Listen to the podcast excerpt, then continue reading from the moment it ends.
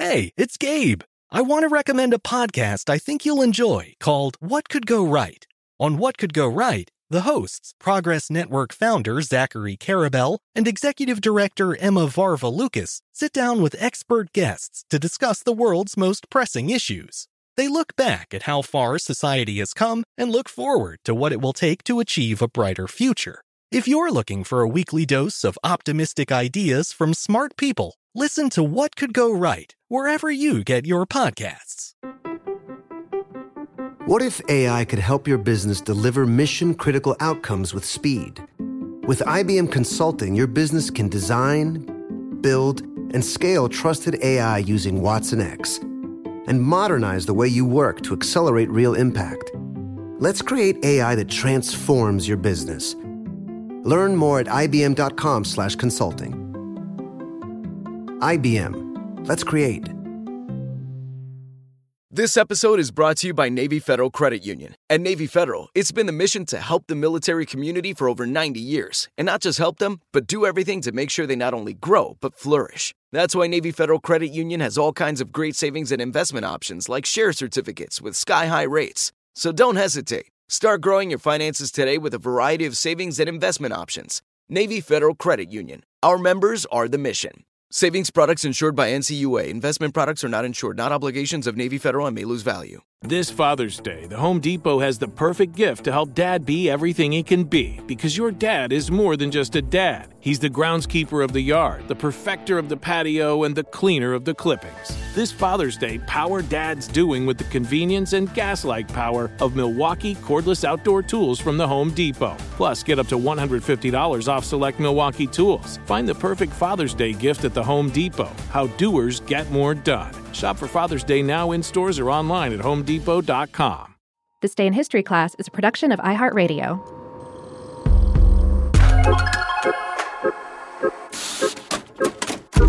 Hello and welcome to This Day in History class, a show that raises the curtain on everyday history and lets it take a bow.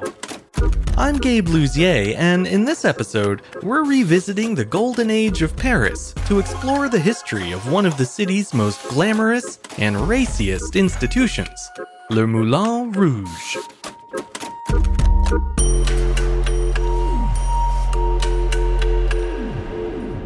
The day was October 6, 1889.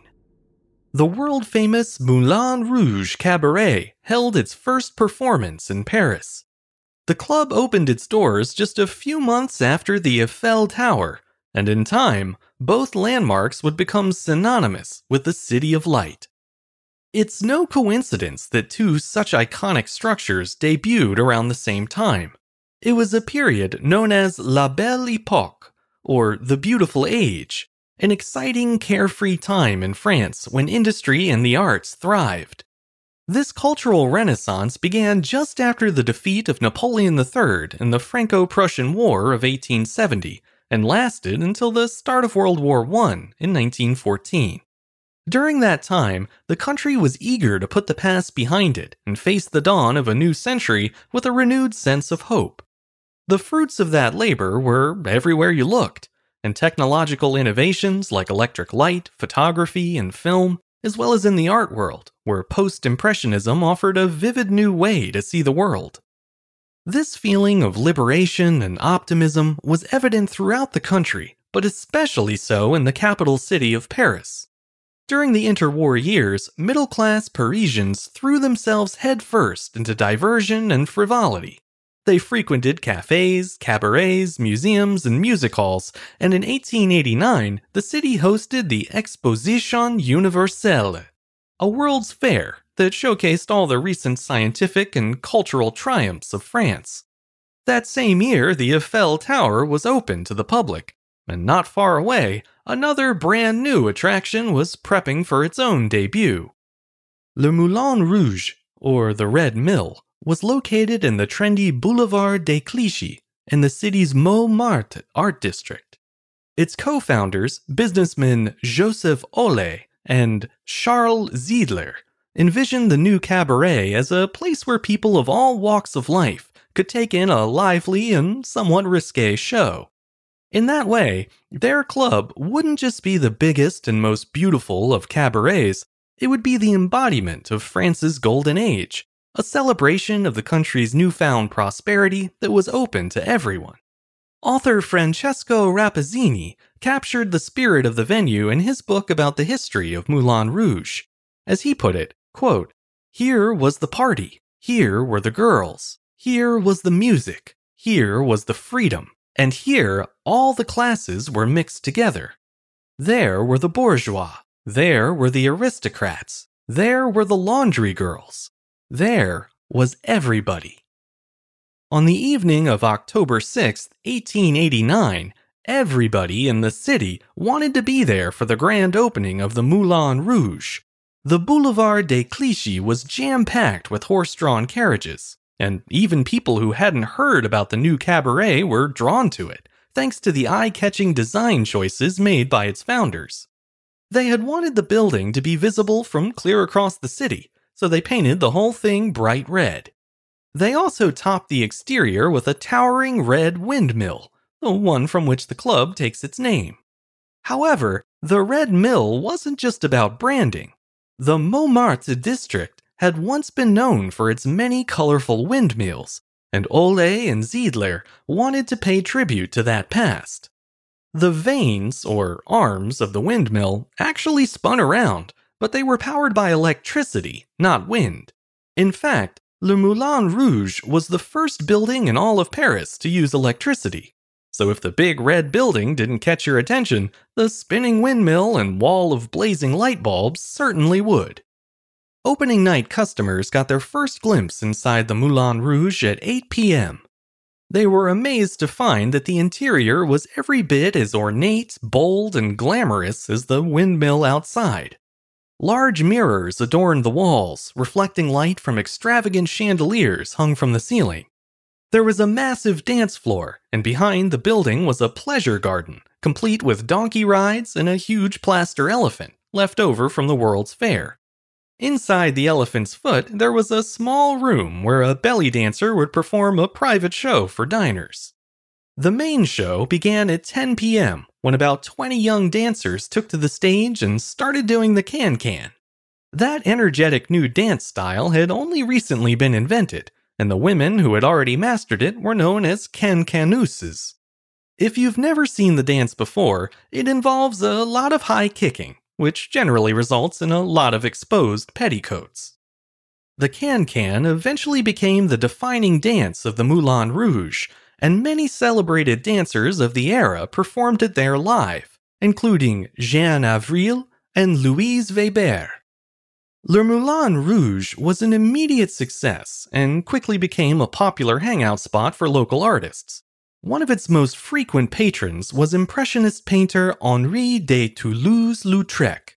He reportedly spent most evenings at the cabaret and went on to produce a series of colorful paintings depicting the performers and customers he saw there. These commissioned pieces became the club's now famous posters, the originals of which still hang at the cabaret today. Despite its initial popularity, business wasn't always booming at the Moulin Rouge. By 1902, the French public had tired of the can-can and other similarly over-the-top performances. As a result, the club was converted into a concert theater devoted to operetta, a shorter form of opera that tells lighthearted stories through a mix of spoken dialogue, dances, and songs. This toned-down approach to entertainment lasted until the outbreak of the First World War, at which point the original building was destroyed in a fire.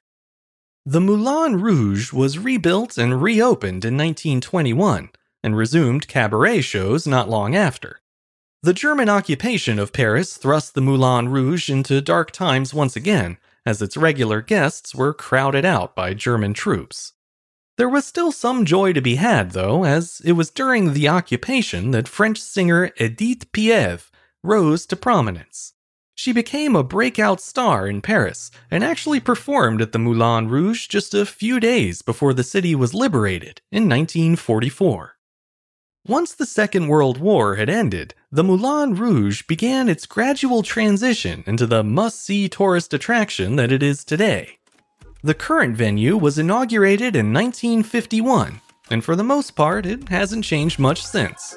So if you find yourself in Paris and you're a fan of glamorous showgirls, free-flowing champagne, elaborate costumes, or high-kicking dances, look for the Red Mill, and you'll be well on your way to all of the above.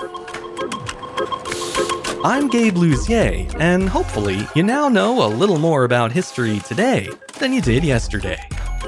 If you have a second and you're so inclined, you can follow us on Twitter, Facebook, and Instagram at TDIHCShow. You can also rate and review the show on Apple Podcasts, or you can get in touch with me directly by writing to thisday@iheartmedia.com. Thanks as always to Chandler Mays for producing the show, and thanks to you for listening. I'll see you back here again tomorrow for another day in history class.